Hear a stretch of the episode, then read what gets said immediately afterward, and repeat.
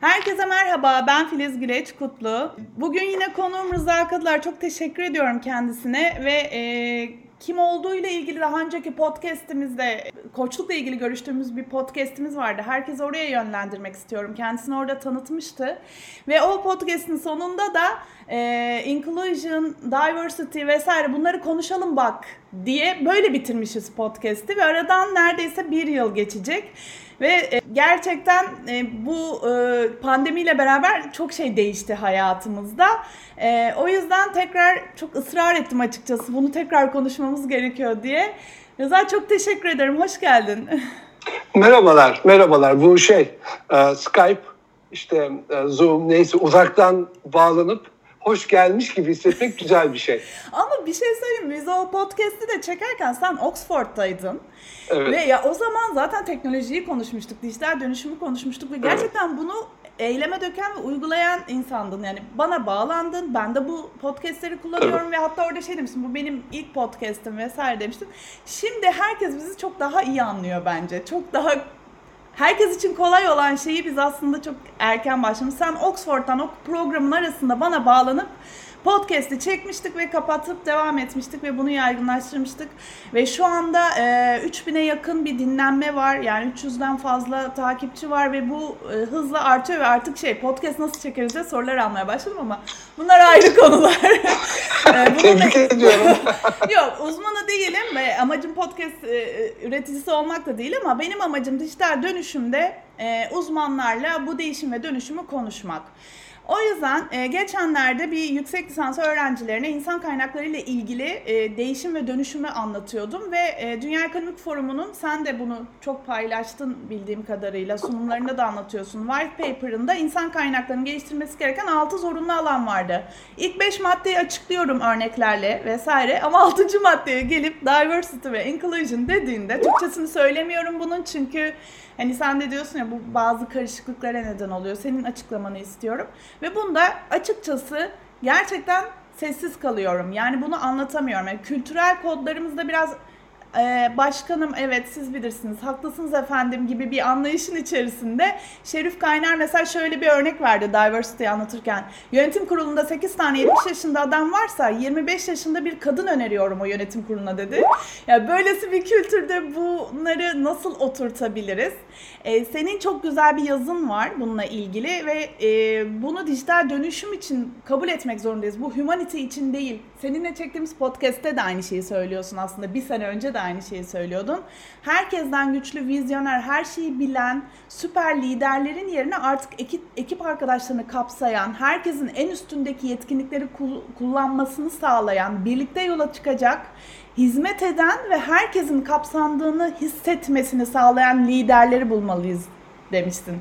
Şimdi bu Evet başkanım, yüksek büyüksün başkanımdan böyle bir kapsayıcılığa nasıl ya da şöyle söyleyeyim. Bu kavramlar nedir? Nasıl anlaşılması gerekir? Pandemiyle beraber umudumuz var mı? ya zaten söylenecek her şeyi söylemişim. Şimdi ama ne demişiz? Bunları açmamız lazım demişiz. Ve teşekkür ediyorum Filizciğim. Bu senin vizyonerliğin. Çünkü e, biraz önce Şerif'in verdiği örnekte de olduğu gibi Şerif aslında diverse diye çözüm buluyor. Ama esas mühim olan inclusion. Diversity o çeşitlilik bir checklist. Yani işte e, cinsiyet, e, background, işte ne bileyim dil, e, yaşam tarzı, bilmem ne farklılıklarımızı bir araya getirelim. Onun iyi olduğunu düşünüyoruz. Bir sürü nedenden dolayı ama bu bir checklist, bu bir action list, bir hareket tamam mı? Mühim olan inclusion. Inclusion olduğu zaman zaten onun önemi kalmıyor. Ama onları istediğin kadar yap. 25 yaşındaki kadın yönetim kuruluna girsin. Eğer dışlanacaksa hiçbir şeyi çözmüyoruz. Bir sürü insan hayatını da rezil ediyoruz. O zaman bakmamız gereken şey inclusion. Şimdi ben EMCC'de benden önce bir DNA yapılmıştı. Diversity Inclusion Declaration. Harika, ne kadar vizyoner değil mi? Rica ettim onu IND yapıyoruz şimdi. Inclusion and Diversity. Kapsayıcılık. Şimdi bu biraz önce dediğin gibi yani demişim o zaman. Böyle insancıl falan bir şey değil. Tabii ki insancıl. Yani herkesin kendini hissettiği bir yerde olması, güvende hissetmesi bunlar çok insancıl, ulvi şeyler. Ama teknoloji bize buna zorluyor. Bak pandemi bize bunu zorladı. Bir şekilde işbirliğiyle buradan çıkacağız. Dünyadaki bütün laboratuvarlar beraber çalışıyorlar. Bütün dünyadaki şeyler, e, sağlık kuruluşları birbirleriyle data paylaşıyorlar. Şu an öyle bir döneme giriyoruz ki bunda bir sonraki sefer için istersen şey yapayım, bir nokta bırakayım. Hoşuma gidiyor, takip ediyorsun. Şimdi e, eve girmek zor mu dedik, çıkmak zor olacak. Çünkü çıktığımız zaman takip edileceğiz. O takip etmekle o zaman sağlık güvenlikle mahremiyet arasında gidip geldiğimiz bir döneme giriyoruz şu an. Takip ediyorsun tartışmaları. Dünyada bir sürü bilim adamı diyor ki bu datayı merkezi yerde toplamayın. Decentralized, blockchain'le tutun. Aynı şeye hitap eder ama telefonda kalsın diyor. Bunu diyenlere karşı Avrupa'daki devletler falan da şey diyor hep mahremiyet koruyalım ama biz bu büyük şey teknoloji devlerine güvenmiyoruz. Data bizde olsun diyor devletler falan. Sonunda yani dün akşam kimleydim, kimle ne yemek yedim, nerede yattım, nerede uyudum, ne içtim falan Big Brother beni takip ediyor dönemine giriyoruz. Şimdi bütün bunların içinde eğer ki biz kendi içimizde bu kapsayıcılık duygusunu geliştiremezsek bize böyle çok anti-ütopik korkunç bir dünya bekliyor. Kapsayıcılık ne? Şimdi ben bunu LinkedIn'in e, dünya işte CEO'sundan dinlemiştim ve ilk dinlediğimde gerçekten böyle yok artık demiştim. Yani LinkedIn'de çalışan insanların kendilerini böyle iyi hissetmeleri için yapılan şeyler yok böyle şımarıklık falan dedirtti bana.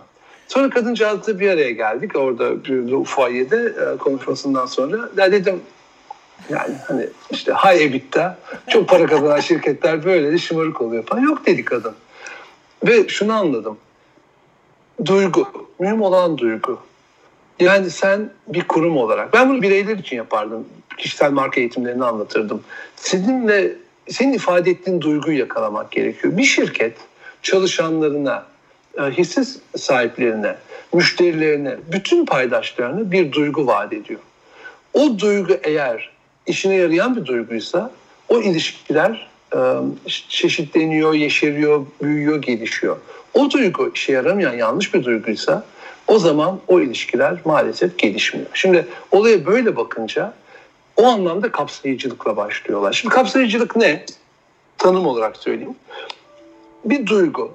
Öyle bir duygu ki insanların saygı gördüğünü hissettiği, değer gördüğünü hissettiği, kendine güvende hissettiği ve güvenir hissettiği bir duygu bir aidiyet var içinde. Aynı zamanda da kişinin en iyi, en iyi olduğu, en iyi yaptığı bir alan. Şimdi böyle bir yerden bahsediyoruz. Kapsayıcılık o anlamda yani ulvi bir şey olmaktan çok aslında işimize yarayan operasyonel bir şey. Yani bir insanın performansında bilgi birikimi, e, bugüne kadar deneyimleri, yetkinlikleri hepsi var değil mi? Hatta bu konuda bir formül de var. Birazdan onu şey paylaşırım. Ama bunun hepsini bir şeyle çarpıyoruz. O çarpan da kişinin orada nasıl hissettiği o hatta böyle exponential üstüyle geliyor. Çünkü ben kendimi bir yerde hissetmiyorsam istediğim kadar yetenekli olayım. Oraya o yeteneklerimi yansıtmam. Um, kendime güvenmiyorsam, insanlar bana güvenmiyorsa ben olduğumdan çok daha küçük olmayı tercih ederim. Görünülmek, ben böyle bir toz tanesi gibi hissettiğim zaman kendimi ben niye şahlanayım, işte her şeyimi ortaya koyayım, yaratıcılığımı konuşturayım, saklanırım. Şimdi onun için o kapsayıcılık, o yaratılan duygu her şeyin önüne geçiyor. Bu bize yabancı bir şey mi? Değil. Yani iyi diye gördüğün İzmir'deki bütün şirketlere bak. Orada bir iyi duygu vardır. Oraya insanlar koşarak çalışmaya gider. Bu kurucunun yarattığı bir duygu olabilir. Sonrasından gelen çalışanların kendi kendine yarattığı bir duygu olabilir. Ama pikniklerde falan olan bir şey değil. Yani bu um, illa ki iyi yani iyi diyeceğim hani böyle insanın kendisi iyi hissetmesiyle de ilgili bir şeydir. Mesela dünyanın en beğenilen hani lider iş dünyasında falan isimler Elon Musk, e, Jeff Bezos, rahmetli Steve Jobs. Hiçbiri çok da mata adamlar değil. Kimse onlarla çalışmak istemez aslında. Zor insanlar. Yani anlatabiliyor muyum? Yani süründürüyorlar ama samimiler. Bu çok kritik. Diyorlar ki seni süründürürüm ama ben bir şeye inanıyorum. İnandığım şey sen de inanıyorsan gel beraber sürünelim, kapışalım, edelim ve ortaya bir şey çıkartalım. Ve buna hazır olan dünyanın en iyi beyinleri onlara çok daha iyi bakacak, böyle pohpohlanacakları, piknikler yapılacak bilmem ne falan şirketler yerine gidip orada hayatlarını bir acıyla, bir, bir mücadeleyle geçirmeyi tercih ediyorlar. Neden? Çünkü samimi inandıkları bir şeyi paylaşıyorlar. Orada bir kapsayıcılık var. Yani kapsayıcılık ne olur şey gibi anlaşılmasın. Çalışanlarım iyi bakarım. Ben çok anaç bir şirketim işte onlara hastalandıklarında evlerine çiçek yollarım. Bunların hepsi bir duyguya hizmet ediyorsa harika. Mış gibi yapmayın ama. Süper. Mış gibi yaptığımız her şey ters tepiyor. Mühim olan o vaat ettiğiniz duyguya. Ya bu markada böyle değil midir? Marka nedir? O markayla duyulan bir, bir vaattir. Bir de o vaadin tutulacağına duyulan güvendir. Aynı şey kapsayıcılık da öyle. Çalışanlarınıza, bütün paydaşlarınıza nasıl bir duygu paydaşlığı içine gireceğinizi vaat edin ve o vaadinizi tutacağınıza güvenmelerini sağlayın. Kapsayıcılık, kapsayıcı liderlik bu. Şu an Yani genel tanım bu. genel tanım bu. E, Devam edeceksin ama küçük bir şey soracağım. Şu an e, şeyden bahsediliyor. E, müşteriler duygusal yakınlık hissettikleri herhangi bir markadan o markanın bu dünyaya bir faydası olması gereken çalışmalar yapması ile ilgili beklentilere girmeye başladılar. Hani kapsayıcılık bunun da içerisinde mi? Yani müşteri deneyimi şimdi- dediğimiz şey ya karışıyor orada çok kavram var. Çalışan deneyimi, müşteri deneyimi. Şimdi ya birkaç kavram içe giriyor ama doğru kavramlar girsinler. Kötü bir şey değil. Şimdi bu pandemiyle ortaya ne çıktı diye sorarsan ortaya çıkan şu oldu. Herkesin zaten biliyorduk. Niye hiçbir şey çıkmadı onu söyleyeyim. Var olan hatta geçenlerde bir yazı yazdım. 10 yıllık değişim 10 haftada oldu. Biz bir tek onu Aynen. stresini yaşıyoruz. Yoksa yeni bir şey çıkmadı ortaya. Ama şu var. Purpose driven yani amaç odaklı yaşamak, amaç odaklı şirketler, amaç odaklı iş ortamları falan. Yani o biraz önce bahsettiğin şirketlerin şu soruyu sorması gerekiyor kendine. Biz neden bu işteyiz? Biz neden varız? Biz olmasak bu soruyu çok seviyorum. Sen yarın yok olsan dünya neyi özlemler, neyi, neyi kaybeder? Senin yokluğunu nasıl hatırlar, nasıl hisseder dünya? Şimdi herhangi bir şirket yarın yok olursa kim neyi özler, kim neyi yani eğer ki çat diye başka bir markayla, başka bir ürünle sizin yerinize o zaman çok nankör bir iş yapıyorsunuz. Çok doğru bir yerde değilsiniz. Ama siz o yaptığınız işi birazcık farklı yaparak, birazcık farklı kılarak bambaşka bir yere gelebilirsiniz. Bakın bu hafta elime Martin Lindström'ün yeni bir kitapçı çık geçti. Ee, Optimist yayınları tercüme etmiş yanılmıyorsam. Ee, Bir saatte okunuyor. Çok tavsiye ederim. Orada şey örneğini veriyor. Yani 2008'de Amerika'da kriz patladığında araba satışları duruyor. Amerikan markaları fiyatlarını düşürüyorlar. Yine kimse araba almıyor.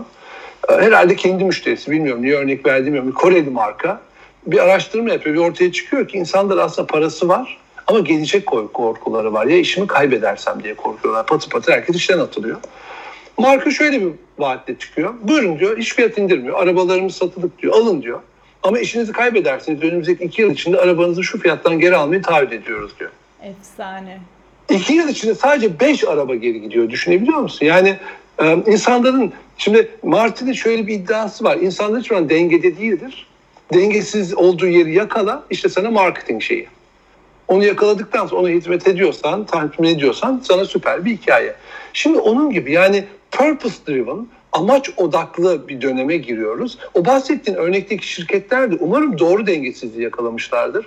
Yani çevreye duyarlı, çocuklara duyarlı, topluma elini uzatan, işte ihtiyacı olana bilmem ne. Böyle bir şey varsa, insanlarda ihtiyaç varsa ve bunu o şirketler tamamlıyorlarsa işte o zaman o kapsayıcılık geliyor. Diyorsun ki bu marka bence de bunun yapılması lazımdı. Bu marka bunu yapmış, yaşasın. Daha çok para veririm gerekiyorsa o markayı alırım diyorsun. Veya daha az maaş alırım gerekiyorsa orada çalışırım diyorsun. Hani inanıyorsun, bir inanmışlık geliyor işin içine. Yani kapsayıcılıkla örtüşen bir şey ama biraz ayrışıyor. Tamam. Çünkü okey, kapsayıcılık sadece duygu tarafı. Okey. Süper. Peki. Şimdi ne var başka? Yani hı. inklusif olduğumuzda hangi duygulara dokunuyoruz? Şimdi bunların bir, birkaç şey paylaşacağım. Bunlar doğrusu yanlışı olmayan şeyler. Herkes için değişen şeyler. Onun için kapsayıcı liderlik biraz böyle bir e, sanat gibi, bir zanaat gibi. Yani okudum, ettim, yarın ben kapsayıcı lider oldum demek o kadar kolay değil, iddialı bir şey. Şimdi mesela kapsayıcı bir ortam yarattığınızda hakkaniyet duygusu, adalet duygusu oluyor. Şimdi hakkaniyet ve adalet kişiden kişiye değişir. Benim hakkım, senin hakkın e, anlatabiliyor muyum? Yine bak dikkat edersen bir checklist yok önümde. Yani şunu şunu şunu şunu yaparsanız Evet. hakkaniyet duygusunu yaratırsınız diyemiyorum. Ama aklınızda bulunsun. Karşılıklı saygının olduğu bir yer. Kapsayıcı liderliğin olduğu bir yer. Kapsayıcı ortam. Ben sana saygı duyuyorum. Burada transaksiyon analizden hatırlarsın. I am okay, you are okay. Ben okeyim, sen okeysin. Bunu diyebilmek öyle büyük bir güç ki, öyle bir özgüven ki. Hemen parantez açayım. Bu Taocu yaklaşımda, hani biz gücü nasıl tanımlarız? Ne kadar rezist edebiliyorsam, akıntıya kürek çekiyorsam ben o kadar güçlüyüm, akıntın değil benim dediğim oldu. Değil mi? Um, ama TA'de diyoruz ki I'm okay, you are okay pozisyonu esas güç. Taocu yaklaşım. Bir nehir akıyor, sen bir yapraksın. O akıntıyı yanına alırsan ne kadar güçlüsün değil mi? Balıklar suyu hissetmiyorlar suyun içindeyken. Suyun gücüyle beraber gidiyorlar. Şimdi onun gibi um, kapsayıcılık bu duyguların olduğu o stresten çok ortak akış içinde olunan bir yer. Formül var mı yok ama hani nereye gittiğimize nasıl olduğunu hissedelim diye söylüyorum. Ve um, paylaşılan şeyler var, sorumluluklar var. Paylaşılan başarılar var. Yani kapsayıcı liderlikte herkes çalışıp da yaşasın ben yaptım dediğin anda olay zaten çöküyor. Ve bunu demen gerekmiyor. Bakışların, duyguların. inanmak. Çok inanç odaklı bir şeyden bahsediyorum. Onun için elle tutamıyorum aslında. Sıcak bir yer, paylaşımcı bir yer, merakın olduğu bir yer. Yani kapsayıcı liderlikte merak var. Ben merak ediyorum seni Filiz nasıl bir insansın. Bak şey çıktı ortaya. İnsan kaynakları bir sürü dosyalar tutuyor. O bir sürü dosyaların içinde acaba benim yaşam tarzımla ilgili ne vardı? Çok bir şey yoktu belki de. Ama şu son 3 ayda benim yaşam tarzım her şeyi belirledi. Annemle mi yaşıyorum, çocuğum mu var, aslım yani yani bir korku var, bir sağlık tehdidi var. Onunla ilgili zorunlu kaldığım bir yaşam tarzı var ve beni tanımak demek bunun beni nasıl etkileyeceğini tanımak. Yani o anlamda paylaşımın olduğu bir yerden, merakın olduğu bir yerden. O benim 25 yıl önce bitirdiğim okulun diplomanın hiçbir öneminin olmadığı ortaya çıktı. Ben dün ne yedim, kim neydim, yarın için kaygılarım ne bunlar çok daha önemli benim 30 yıl önceki diplomamdan. Anlatabiliyor muyum? Yani kapsayıcılık bunlara dokunduğumuz bir yer. Ve şeffaflık var. Şimdi ben çok beğeniyorum, tavsiye ederim. Siz de takip edebilirsiniz. Ursula von der Leyen hatta Türkiye'de bir konferansa davet ettim. Bakalım Zoom üzerinden hani gelmeyecek. Ama belki ekranını açar. Avrupa Komisyonu Başkanı. Yani başarılı olursa bakın Avrupa Birliği dağılıyor falan. İşte herkes çok dertli Avrupa Birliği'nden. Bir yandan da Avrupa Birliği çok güçleniyor. Yani Avrupa Birliği her krizden aslında kendini yeniden tanımlayarak çıkıyor. Üç ay öncesine kadar meğerse sağlık konusunda Avrupa Birliği sıfır. Yani hiç düşünmemişler. Ulus devletler sağlığı hallediyor. Avrupa Birliği'ne hiçbir görev vermemişler. Ortaya çıktı ki bu böyle olmaz. Şimdi her gün bana geliyor. Her gün Avrupa Birliği işte seyahat, turizm bilmem ne hep konularda görüş şey yapıyor. Yine ulus devletler yasaları geçirecek. Ama hepsi Avrupa Birliği'nde koordine oluyorlar. Pazarlığı orada yapı çıkartıyorlar. Şimdi niye bu konuya dokundum? Kapsayıcı liderlikte şeffaflık var. Ve o şeffaflığı şu an savunan en iyi e, coğrafya diyeyim Avrupa. Çünkü Ursula von der Leyen'in iddiası şu, kapsayıcı bir toplum yaratmak istiyoruz diyor. Hem dijital dönüşüme hem de iklimle ilgili zorluklara, challenge'lara karşı dayanıklı olacak bir toplum yaratmamız lazım diyor. Bunu başarırsa 5 yılın sonunda Avrupa'yı bambaşka bir yerde göreceğiz. Başaramazsa zaten belki AB kalmayacak bilmiyorum. Şimdi şeffaflık çok önemli.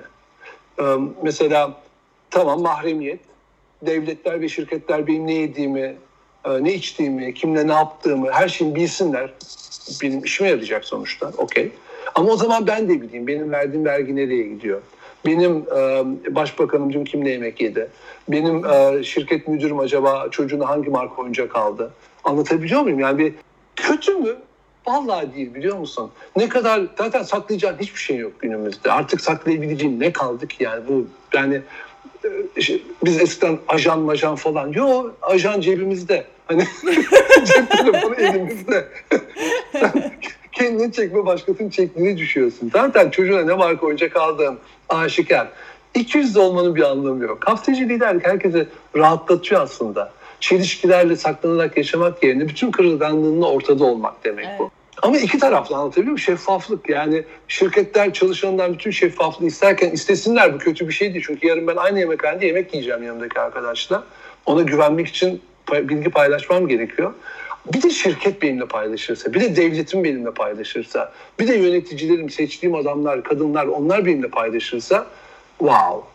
Çok ütopik değil mi? Çok güzel değil mi? Bence de çok güzel ve ben hani bu süreçte bunun keşf, az da olsa keşfedildiğini hissediyorum. Şöyle bir örnek vereyim. Sen ne düşünüyorsun?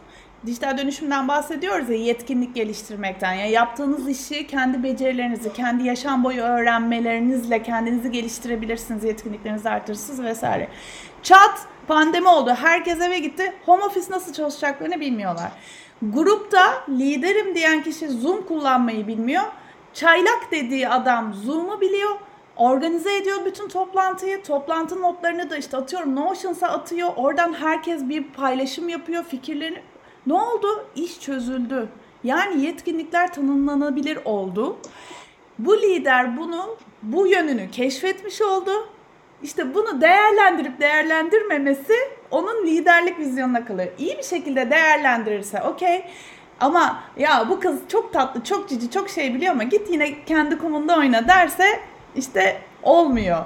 Yani ben bu süreçte bunların biraz daha fark edildiğini gördüm. Geçen gün bir şey paylaştım hatta. Bir uluslararası firma işte görüşme talep ettiğinde online yapıyoruz ilk görüşmeleri e, de, vesaire dediğimde bir daha ses al dönmemişti yani kimseden ses çıkmamıştı. Şimdi herkes online toplantı yapıyor. Yani bu kaslarımızı geliştirdik ve bunların değerlendirileceğini e, umuyorum. yani senin Aynen. dediğin Yani şöyle bak yani e, bu bizim bizi buraya getirenlerin hiçbir yanlış değil aslında. Şimdi insanlar atıp tutuyorlar kapitalist düzen bilmem ne falan.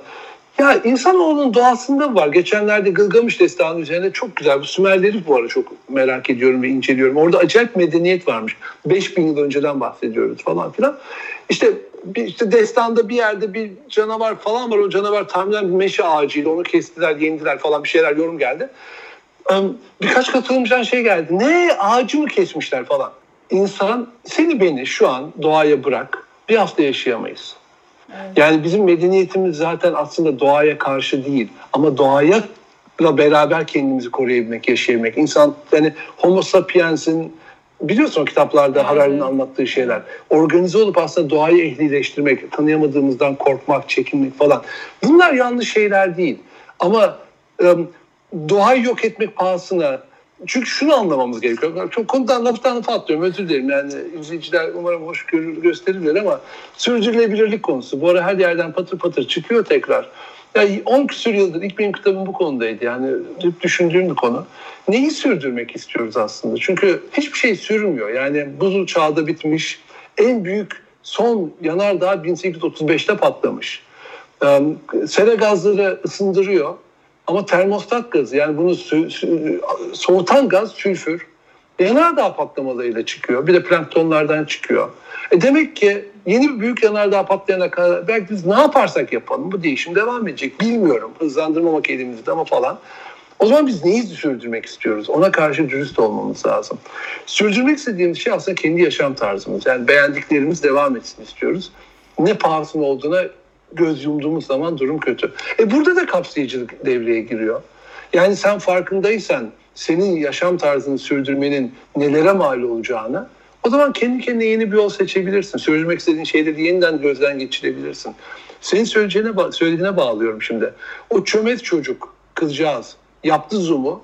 Patron bugünleri atlattı. Patron derken yönetici falan vesaire. İlk gün sonra bütün bunları unutup işte evet eski rollere dönelim. İşte. kaybeden kendisi olacak. Evet. Kaybeden kendisi olacak. Yani tabii ki e, gelir dağılımı bozuk, tabii ki statü vesaire, kıt kaynak, herkesin sorumluluğu ve falan vesaire. Ama şunu da anlamamız gerekiyor. Yani mesela şu an e, bütün organigramlar aynen dediğin gibi alt üst oldu. O organigrama baştan bakmamız gerekiyor. Çünkü bir yangın var, onu söndürmemiz gerekiyor. Ama şunu umarım çıkartabiliriz. Biz beraberken varız. Çünkü bugün bunu atlattık gibi geliyor bana. Ama yarın belki ben şeyden bekliyorum. Mesela yazılarımda ondan da bahsettim. Et alanında bir krizden. Hmm. Çünkü bir ton et 40 ton su gerektiriyor. Dünyada herkes vejetaryen olsa Afrika kadar bir tarım alanı ortaya çıkacak. Anlatabiliyor muyum? Yani böyle şeyler geliyor bir yerden. Laboratuvarda üretilen et yiyoruz artık. Hani hamburgerleri falan koymaya başladılar. Hani bir şey değil. Veya meteor düşecek veya ne yanardağ patlayacak veya yine büyük bir deprem falan bilmiyorum. Bunları yaşamaya devam edeceğiz. Pusulamız teknoloji. Teknoloji nereden bize çözüm bulur ona bakacağız. Bak şeyler gelmeye başladı. Ee, Kore'de falan 5G'yi e, de kullanarak e, augmented reality kadıncağız 3 yıl önce çocuğunu kaybetmiş. Ay, Çok evet. bir de garip bir yerden İzledim. başlamışlar yani. Evet, Onda evet. niye öyle bir yerden başlarlar bilmiyorum. Evet. Ama bu filmler gerçek oluyor. Bu pandemi de bir filmdi gerçek oldu. Onlar da gerçek olacak. Yani çok uzattım. Kapsayıcılık bir duygu ve herkese işine yarayan bir duygu. O şirkete girdiğim anda kapıdaki beni ilk gören insanın bana sıcacık günaydın demesi kadar güzel bir duygu olabilir mi? Ve düşünsene girmişim içeri patronum ve şey beni gören lanetliyor başını çeviriyor falan. Neyi tercih edersin? Evet, yani bu e, birazcık zihinsel dönüş- dönüşümlerden de bahsediyorduk ya, e, spiral dynamics vesaire falan. O zihinsel dönüşüme bizi biraz zorlayan bir şey oldu galiba pandemi. E, ve bu duyguları tanımlama ve ifade etme ve birlikte ifade etme gibi, hani tam bir karşılığı var mı bunun bilmiyorum ama e, ve bunu sürdürülebilir kılıp e, anlam kısmına yükseltebilme. Yani dijital dönüşümde bir sürü teknolojik çevre, davranış vesaire falan var ama en üstte hala anlam duruyor. Yani e, oraya götürdü bizi pandemi diye hayal ediyorum. Çok teşekkür ederim. Ağzına sağlık bir ders niteliği oldu ve bunun üzerine gerçekten daha çok konuşmamız lazım bence. Daha çok yerde anlatman lazım Rıza bunu. Gerçekten başka bir oluşum, başka bir... Ya sadece bunun üzerine konuşmuyoruz. Çünkü her şeyi bir şekilde anlamlandırabiliyoruz ve deneyimletebiliyoruz. Ama bu kapsayıcılığı tam olarak anlamlandırabilmek ve bir değişim ve dönüşümün tetikleyicisi haline getirebilmek için biraz daha çalışmak lazım. Ne diyorsun? Şimdi beni motive ettin teşekkür ediyorum. Çünkü şöyle oldu. Ben bu hani yurt dışında bir görevim var ya işte bu Koçluk Konseyi'nin Dünya Başkanıyım falan. Orada bunları görüyorum ve geliyorum buraya. Buradaki öncelikler çok farklı oluyor. Başta bir mücadele ediyorum ve şunu anladım. Her şey doğru yer ve doğru zaman. Zaman olmadı mı aslında zorlamanın da bir anlamı yok. Onun için iki yıl önce bu konuda bir heyecanlandığımda baktım ben içimde hırçınlaşıyorum. Yani yanlış, yanlış. Diversity, çeşitlilik değil çözüm. Ondan bir sonrası var. Yani equity çözümlük değil, eşitlik çözüm değil. Kadın erkek eşitliği ne demek? Kimse eşit olmak istemiyor ki. Herkes kendini iyi hissetmek istiyor. Niye kadınların başarısı benim başarısızlığım pahasına olsun ki? Ben de başarılı olayım, onlar da başarılı olsun. Yani gitmek gereken yer burası. Bunları ben böyle dedim ki ya ben niye kendime kötülük yapıyorum? bir sakinleşeyim. bir dur. Ama şimdi senin bu motivasyonu çok iyi geldi bana. Bunları belki tekrar bir yazıp e, tekrar bir şekilde bu çalışmamız da bana yol gösterecek. Yani bu, burada hep söylüyorum ya gençler çok önemli. Hatta bugün 18 Mayıs, yarın 19 Mayıs. Ulu Önder'in e, bize açtığı bir yol. E, gençlerle çalışmanı öneririm. Yani ben öyle yapıyorum. Çünkü yetkinlik nedir? e, bilmiyordu üniversitedeki gençler. Çala, çabaladım çabaladım şimdi insan kaynakları uzmanı karşısına geçtiğinde benim bu bu bu yetkinliklerim var ve bunları buradan buradan buradan kazandım diyebiliyor. O yüzden bizim bu gençlere bu e, kapsayıcılığın ne olduğunu doğru anlatmalıyız ki onlar da bir yere gittiklerinde e, özgüvenli bir şekilde bunu anlatabilmeliler. Ben üniversitedeki öğrencilere bile şunu söylüyordum. Bir sürü proje var. Gidin hocanızın kapısını çalın ve onu zorlayın. Başınızdan atmasına izin vermeyin. Bu hibelerden yararlanın diyordum. Yani siz zorlayın. Şimdi de iş hayatındakilere diyorum ki siz bu farkındalığa sahipseniz Gidin üst yönetimin kapısını çalın. Çekinmeyin. Güzelce e, uslubuyla bunu anlatın şeklinde. O yüzden biraz daha gençlerle belki çalışırsak e, pandemi bize çok şey öğretti çünkü ve e, Evrim Kur'an çok güzel işler yapıyor gençlerle biliyorsun. Onlara bunu doğru anlatabilirsek belki e, böyle hızlı değişime sebep olacak başka bir olayda daha hazırlıklı oluruz diye düşünüyorum. Çok haklısın. Şöyle bir, bir şey eksik kaldı onu da tamamlamak istiyorum. Biraz önce kapsayıcılıkla ilgili. Full katılıyorum dediklerine onu söyleyeyim yani. Gerçekten katılıyorum. Ben de biliyorsun üniversitede ders de veriyorum. Ee, Gençlere dönük hatta şu an işte bu bahsettim biraz önce. RK Akademi diye bir web based bir şey kuruyorum ki ne varsa koyalım oraya isteyen gelsin faydalansın istiyorum falan. Yani böyle paylaşımcı bir e, heyecan içindeyim orada. Şimdi mühim olan tabii ölçümleyebilmek. Yani ben e, kapsayıcılığım nereye kadar hani falan. E, Şimdi biraz önce e, yetkinlik dedin ya. Tek başına yetkinlik yeterli değil. Aslında kapasite önemli. Kapasite ne demek? Yetkinliğin olacak. Sonra yetkinliği doğru yerde kullanmayı bileceksin. Üç, bir de kullanmayı isteyeceksin. Ya ben çok araba kullanabilirim ama e, ne bileyim yanlış yerlerde kullandım kullanmadım. Bir de kullanmak da istemeyebilirim. Artık araba kullanmak istemiyorum da diyebilirim. Bu şey gibi Da Vinci'nin CV'si gibi. Bugüne kadar 25 yıldır bankacıydım ama yarın ben finansla uğraşmak istemiyorsam niye 25 yıllık bankacılığından bahsediyorum? My Lord deyip savaş zamanında sana köprüler, katapultlar yaparım. Barış zamanında da e, kiliselerini boyar, tablolar yapar, portrelerini yaparım demiş. CV'si öyle kısaca. Ben de yani istek ne yapma. Şimdi kapasiteyi peki nasıl şey yapacağız? Yani benim kapsayıcılık kapasitem nasıl artar? Şimdi bu konuyu üzerine çalışıyorum. Hala çözüm bulamadım. Hatta dünyanın bu konudaki en önde gelen isimleri, profesörleri falan sıkıştırdım. Ve şu çıktı ortaya. Güzel haber var. Kapsayıcılık kapasitemizi anlamak veya ölçmek konusunda bir çözüm bulamadık ama tersine oluyor dışlayıcılık. Exclusion. Exclusion'ı anlayabiliriz. Yani ben herhangi bir şeyi dışladığımda veya herhangi bir yerde dışlandığımda kendime bakıp beni dışlanmış hisseden veya beni bunu dışlamaya iten şeyleri fark edersem ve onlarla barışıp oradaki değişim hani o Gestalt'taki o paradox of change hani değişim vesaire direncimi anlayıp direncimin gerçekten değerlerini takdir edip yerine getirebilirsem o zaman benim kapsayıcılık kapasitem de artar. Okay. Bugün exclude ettiğim şeyleri fark edersem, bilinçaltına etmek yerine bilinçli olarak exclude ettiğimi anlarsam, dışladığımı anlarsam ve onunla barışıp üstesinden gelmek istersem ve gelirsem o zaman benim kapsayıcılığım artmış oluyor. Böyle bir formül buldum. Ee, koçlukla ilgili yaptığımız podcast'te aslında biraz bunlardan bahsediyordun ama bunu kapsayıcılıkla birleştirmiş oldun şu anda bu ikinci podcast'le. Çok teşekkür ederim. Ve taşlar yerine oturuyor. Muhteşem. O zaman üçüncünün sözünü de aldım. Konuyu yine buluruz ne olduğunu. Hani sen senin konuşmak istediğin bir şey olursa olur ama sözünü aldım. Ee, mutlaka üçüncüyü yapacağız. Çok çok teşekkür ederim ee, katkıların için. Filizciğim harika bir şey yapıyorsun. Sen harika bir şey yapıyorsun. Çok teşekkür ederim. Bravo. Son, Bravo, son söylemek istediğin bir şey var mı? Um, yani şunun ben hala heyecanı içindeyim. Şu mesela bizim bir konferansımız vardı bahsettiğim kurumda. Dünya konferansı Paris'te olacaktı falan. Tabii hani olmayacak ama 1-3 Haziran'da işte Zoom üzerinden konferans yapacağız.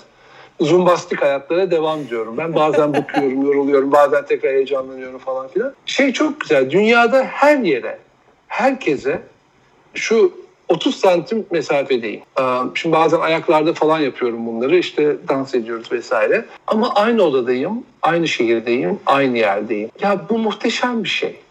Buna nedense direndi insanlık uzun süre. Ve sağ olsun virüs bizi bunu kabullenmeye itti. Umarım bu yeni güzel alışkanlığı hayatımızın güzel bir yerine oturtarak devam ederiz bu Zoom'da veya işte Skype'da veya ne işte e, diğer şeylerde geçirdiğimiz dakikaları nefret ederek değil, aslında bize sağladığı bir özgürlük olarak hatırlarız. Ve umarım bu teknolojileri dünyayı kendimize daha beter bir zindana çevirmek için kullanmayız. Çünkü nerede olduğunu her an bildiğim bir hayatta iyi. Evet. Anlatabiliyor muyum? Her şey elimizde. Doğru tercihleri yapanları daha güzel günler bekliyor olacak. Çok teşekkür ediyorum. Ağzına sağlık. Görüşmek üzere. Kendine iyi bak. Teşekkürler. Bay bay.